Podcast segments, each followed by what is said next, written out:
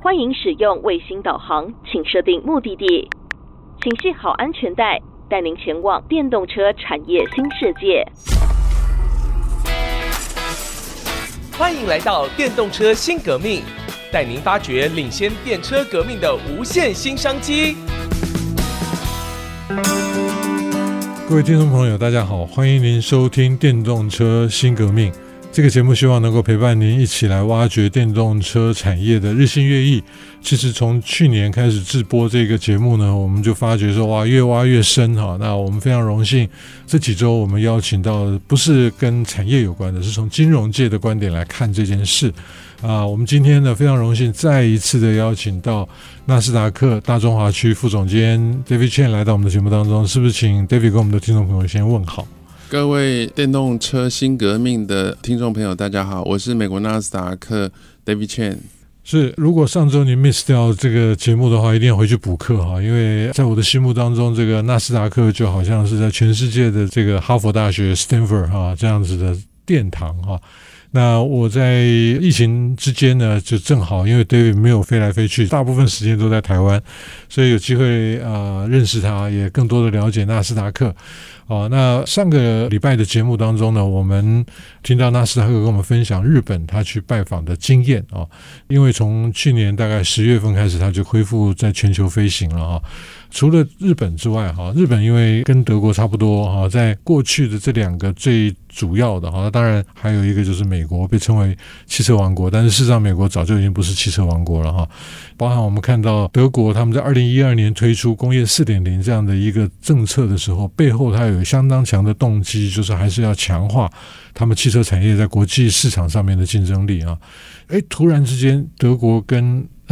日本好像。在这一波的浪潮当中，哎，又好像退潮了哈。那今年在德国的车展里面啊，把大家打得灰头土脸的啊，那以至于欧盟的执委会呢，甚至就开始要启动这种反倾销的一些调查。那这个到底怎么回事？是的，就我沿着老师所提到的这个部分，我们回到过去，大家印象中的话，美国曾经是所谓的汽车大国，汽车制造大国。再来的话，就是事实上可以回顾过去这十多年来，日本跟德国还是掌握了这个最大宗的整个汽车的出口份额啊。但是这三四年又有一些变化了。那有一个崛起的区域就是中国哦。事实上，中国它有强大的内需，还有政策配合，对，还有呃政策补贴等等等的因素。所以最新的数据有可能在二零二三年的时候。整个中国出口生产的汽车数量会超过日本，这个是二零二三年可能目前看起来有这个机会。那如果回到电动车来看，整个电动车的话，当然目前以全世界的生产量来说，呃，还是 Tesla。那第二名的是比亚迪。但是如果就中国市场来说呢，今年比亚迪已经超过了 Tesla。那如果是我们再把电动车再细分的话，就是不是所谓的纯电动车，不是 pure 的 EV 的话，我们来看其他的 plug 的 HV，就是插电式的混油车或者是混油车。来看这两块的话，这个部分目前全世界以二零二三年来说，最大的销售额是比亚迪嗯啊，而不是特斯拉。因为特斯拉只有 EV 而已，对，它是纯的呃 pure EV 哦，所以我们可以这样子来细分了。那中国这边的话，从呃过去这半年多，将近也快一年的时间了，对，将近一年的时间。我的观察是说，中国他们过去这三四年来，尤其是从二零二零年疫情啊，事实上二零二零年的疫情那个时候是全世界方方面面的经济，就是二零二零年的 Q one 到 Q two 这两季，大部分的全世界的股市是最低点。具体的说，应该是二零二零年的 Q two，那二零二零年的 Q three 就开始反转。那这一反转上去呢，跟相关的汽车行业，尤其是电动车，它的整个成长的速度是加速的，啊，是加速的非常快。所以二零二零年的 Q three 到二零二一年，整整这一年半。可以是说电动车最热的时候。如果从投资的角度来看，二零二一年的十二月到二零二二年的 Q one 是 peak，就是峰值。到二零二二年的中间也还行，有一点下降，但是维持的还可以。到今年二零二三年的年初的时候，整个电动车行业的销售量就不能说断崖式的下降，但是有个数据是肯定是断崖式的，呃，就是价格，尤其是 battery 的价格，尤其是 battery 所用到的矿的这个锂矿的价格。那锂矿的价格在二零二二年的时候，基本上就是可以说巨量的炒作吧，巨量的开发，所以导致供过于求，所以这是在二零二二年发生的事情。所以在二零二三年一直到现在，整个锂矿或者是开发锂矿的这些公司相关的股价，或者相关的 battery 的公司，基本上股价都跌的，可能变成十分之一都有可能，哦。所以这个是跟 battery 有关的供需的问题所造成的现象。那我们再来，如果是从投资的角度来看，我聊一下这些所谓的新创的这电动车。像美国这边很多新创公司，Fisco 啊、Rivian 啊、Lucid 等等等这一类的，已经上市到呃美国纳斯达克的这种所谓新创的电动车，基本上这一年半来。股价大概都剩不到十分之一，大概都有的甚至是二十分之一，有的甚至是二十分之一。所以，我们从这种投资的角度来看电动车的行业，就是这个 Elon Musk 他也在推特上也说过了嘛，要做电动车呢，这些新创公司，包括他们公司能够活下来的凤毛麟角哦。那他是非常不看好其他的这个 电动车的新创公司，确实是这样。对，所以这个存在很多很多的产业结构的问题。那也很难去一言两语解释清楚，但是总结的话就是说，开发电动车这个东西，它目前还在整个商业模式还在转变。那中国就是一个比较可以去观察的一个 ecosystem。那中国一开始是有补贴的，但是今年二零二三年它的补贴政策有微调，包括呃像在上海去年十一月到十二月的时候，大概就是 deadline 就是。你买的呃绿色车牌的部分是最后的期限，那现在又有新的政策，所以事实上它的这整个电动车的补贴政策不断的在改变啊、哦，不断的在减少，就反映了整个市场的状况。是是，对，所以基本上中国目前来看的话，是一个值得观察的电动车的生态系。嗯哼，那因为它有巨量的呃内需去支撑它这个整个产业的发展，对，然后。事实上，我的观察，它不是想要去卖电动车，它是想要透过它的所谓的内循环的部分，去支撑起他电动车的生态系。这是他的第一步。因为这个生态系很重要，整个 industry 的的 manufacture supply chain 很重要，是可长可久的事情，而不是琢磨在卖一台两台电动车的事情。第二个，他就是要透过把补助电动车的整个 industry。把它的 EV 的相关周边的 infrastructure 把它部件起来。第三个，他想做的是，可能就是做输出，啊，目前也正在做，所以它就是三步走。所以中国的整个电动车的发展、行业的发展、政策的发展，我觉得是一个值得观察的一个国家。那美国它有另外的做法，美国它现在严格说起来，就是说它是比较晚去 support 这个行业的。但是在去年二零二二年，应该是八月的时候吧，它就出了这个抗通膨法案，其中有三千七百八十几亿美金是来支持这种 renewable 的相关的各行各业跟洁净能源，包括电动车补贴等等等。那这个部分的力道蛮强的，所以如果你看未来的三到五年，甚至到二零三五年。整个美国的电动车的整个比例还是会拉上来的，只是稍微 lag 一下累个这个中国的部分，所以我们可以看到电动车行业它影响很大，那各国之间也是在博弈。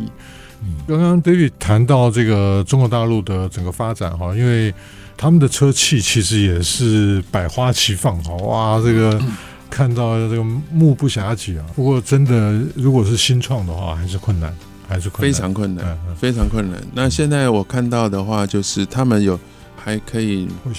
sustain 活下来的呃电动车，很多部分是跟大企业合作的。事实上，它就是大企业的，你可以说转投资吧。对。那如果单纯的是呃新创的部分。不多，存活的不多。从资本市场拿钱的要活下去不容易，不容易，不容易。基本上都是大企业 support。是，因为这两年大概也整个这个 VCPE 大概也都退潮了哈，所以这个挑战蛮大的哈。我们先休息一下，待会儿再继续回到电动车新革命。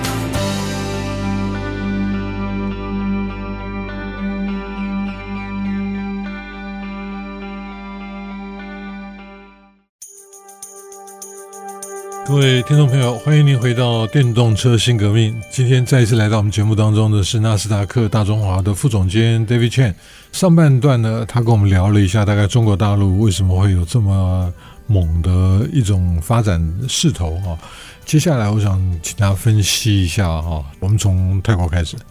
泰国其实最近啊，真的热的热 到不行啊！啊，因为大家可能过去听到的是 China Plus One，那最近基本上是 Greater China Plus One 哈，因为连台湾也不太能来哈啊，这个挑战是各种的啊，因为本身我们的投资环境，那再加上两岸的情势紧张啊，所以 Out of China 已经不是 Out of Mainland China，它这个就是整个 Greater China。那泰国就变成非常重要的一个选项啊。那这个最近我知道哈，泰国土地涨得非常的多。请 David 跟我们聊一聊你的职级哈，因为你才刚刚回来嘛。啊，是是。首先呢，我们在聊整个电动车在泰国的这个发展之前，我还是想聊一下整个东南亚的情况。整个东南亚的人口大概是七点多亿了，呃，大概七点四、七点八亿人口。对，所以它将近是中国人口数的一半。所以我常常形容整个东南亚是一个要带两个 factor 进去，它是一个大概二十五年前到三十年前的小中国啊，所以要把时间的概念放进去，把人口数的概念放进去，然后往前推移来看它的整个经济的发展。那为什么说它是一个呃三十年前的小中国啊？因为它就是好几个国家在里面，十几个国家在里面，那每个国家有不同的文化。不同的宗教，不同的产业发展，那所以跨了一个国家，你的整个 strategy 的这个变化还挺大的。所以以泰国来说的话，目前泰国我上个月才去泰国，大家都观察到他们的整个电动车行业的这些发展。那我觉得泰国在发展电动车上面，它有一个蛮好的优势，就是它在传统油车上面的 ecosystem。的这些 key 的 components 的环节，它已经有一个很好的基础，这是第一个优势。那第二个的话，就是整个泰国的人口数还有整个年龄都相对是很有优势，人口素质也很高。对，那第三个就是说，整个泰国它的天然资源，因为我们去发展产业的话，就需要土地嘛，等等等这一系列的，包括它的 manpower 这个部分，它还是非常有优势的。所以目前看到的，包括日本的车厂、韩国的车厂，甚至欧系的车厂，还有最近大举进去泰国的，就是 呃所谓的中国系的车厂。那以比亚迪为首的车厂，包括广汽都进到泰国去。那他们看到的是什么呢？我们还是要回过头来，从投资的角度来看，汽车产业你很难透过本地的国家消费的力量去支撑你这个产业。所以，我们来看油车，它必须走出去，它必须去 leverage 全世界的 market share 来支撑它本身造车的 branding，它才有办法存活下去。啊，那这种策略呢，最明显的就是 Tesla，对吧？Tesla 在整个北美、整个墨西哥、整个德国，包括上海的工厂，它对它的 mega 的 factory，它就是一个 global 的一个布局，才有办法支撑它造车所需要投入的成本。所以，寻找本国之外的市场是这些造车商必经走的路。如果没有锁定 Go to Global 的话，那你的盈利会非常非常之困难。所以，我们再回到泰国，目前我观察到泰国目前呃投入最积极在电动车的部分，最积极的还是比亚迪系，就中国的车系。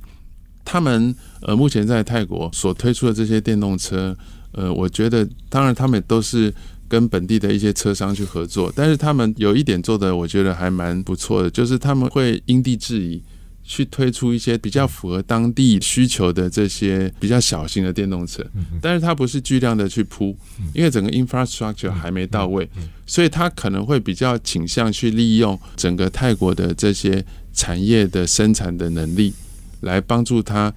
resell 到其他国家去，所以他会可能会把泰国当成他一个东南亚的一个制造中心，来辐射到整个 South Asia，甚至辐射到中东的部分。那中东的部分当然现在也有在接触这些中国的车厂要去落地，所以他就一步一步走。哦，这是我目前在泰国所看到的。所以总结的话，就是泰国它的整个汽车行业，或是所谓的 EV 行业，就是还是用对了一个策略，把整个 ecosystem 慢慢的布建起来。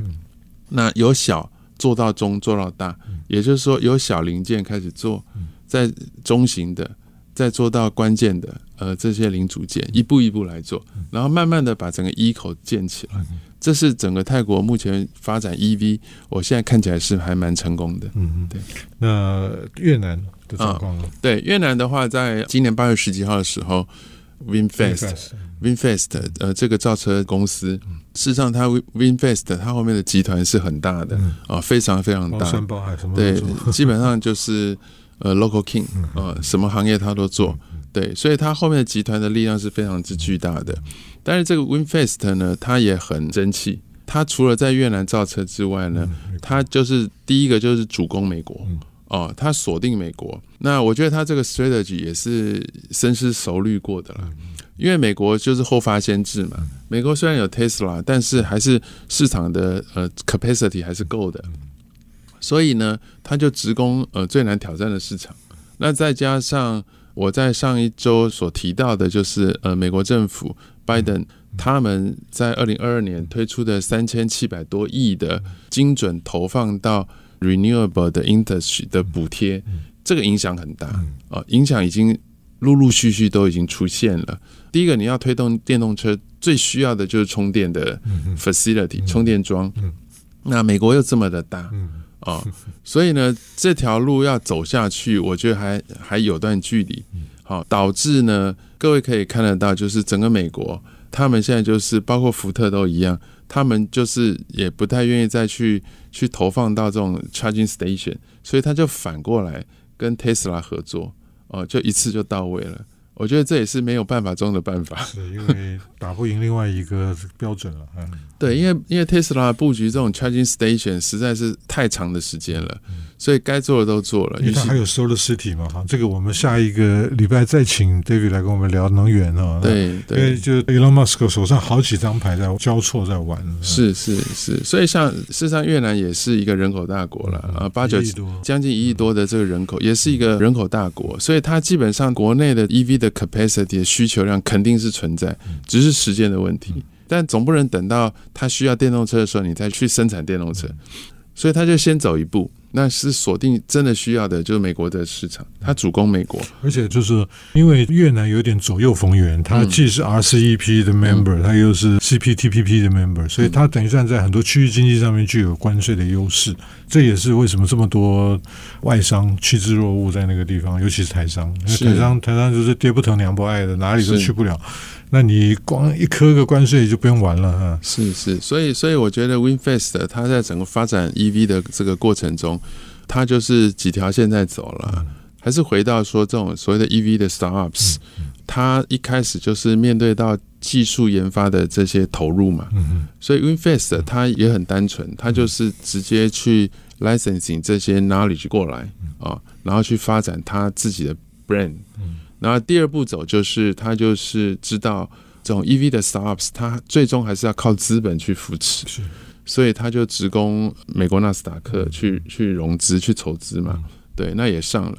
但是今年二零二三年，大部分的这些 EV 的这些 startups 在股市的表现都非常非常之不好，那有很多的原因了啊、哦，主要的还是这些电池巨幅的降价啊等等，冲击到他们电池的销售等等。所以 WinFast 它就直攻美国，嗯，那他看到美国有巨量的市场存在，嗯，那么美国在二零三五年呢，就是不再使用油车了，所以他看到这个机会，然后透过这个机会呢，来支持他在本国发展电动车的这个环节。那毕竟越南这个国家，它整个 GDP 还是不是靠前的国家哦，但是它有巨量的需求等到后面，所以它就是这样的一个多方面的策略来推进整个越南电动车的一个发展啊。这个是一个一个也是算是一个特殊的一个案例。嗯嗯，VinFast 的这个 CEO 是一位女士哈，这个还蛮符合越南的风格的啊，因为越南是母系国家哈。其实中间还有碰到一点乱流啊，就是哎，质疑说你这个经营绩效怎么那么差？那，后来看起来拉起来了哈，而且呢，越南是全世界唯一打败过美国的国家，不管是什么理由了哈，总是那个是他们很可以拿来骄傲的哈。那所以过去台湾的传统产业，其实在越南布局的非常深啊。啊，所以 David 这次特别跟我们谈到了跟泰国这两个区域呢，可能大家都需要非常高度的关注哈，因为这个是从一个 global 的一个 scale，那从这个资本市场的观点来看呢哈。好，那这个时间实在是过得太快了，David 讲一讲，我们这时间就不够了哈。那我们非常感谢各位听众朋友的聆听啊，我们再次感谢 David 来到我们节目当中啊，谢谢大家，谢谢。这里是电动车新革命，我们下周见。本节目由 DigiTimes 电子时报与 IC 之音联合制播。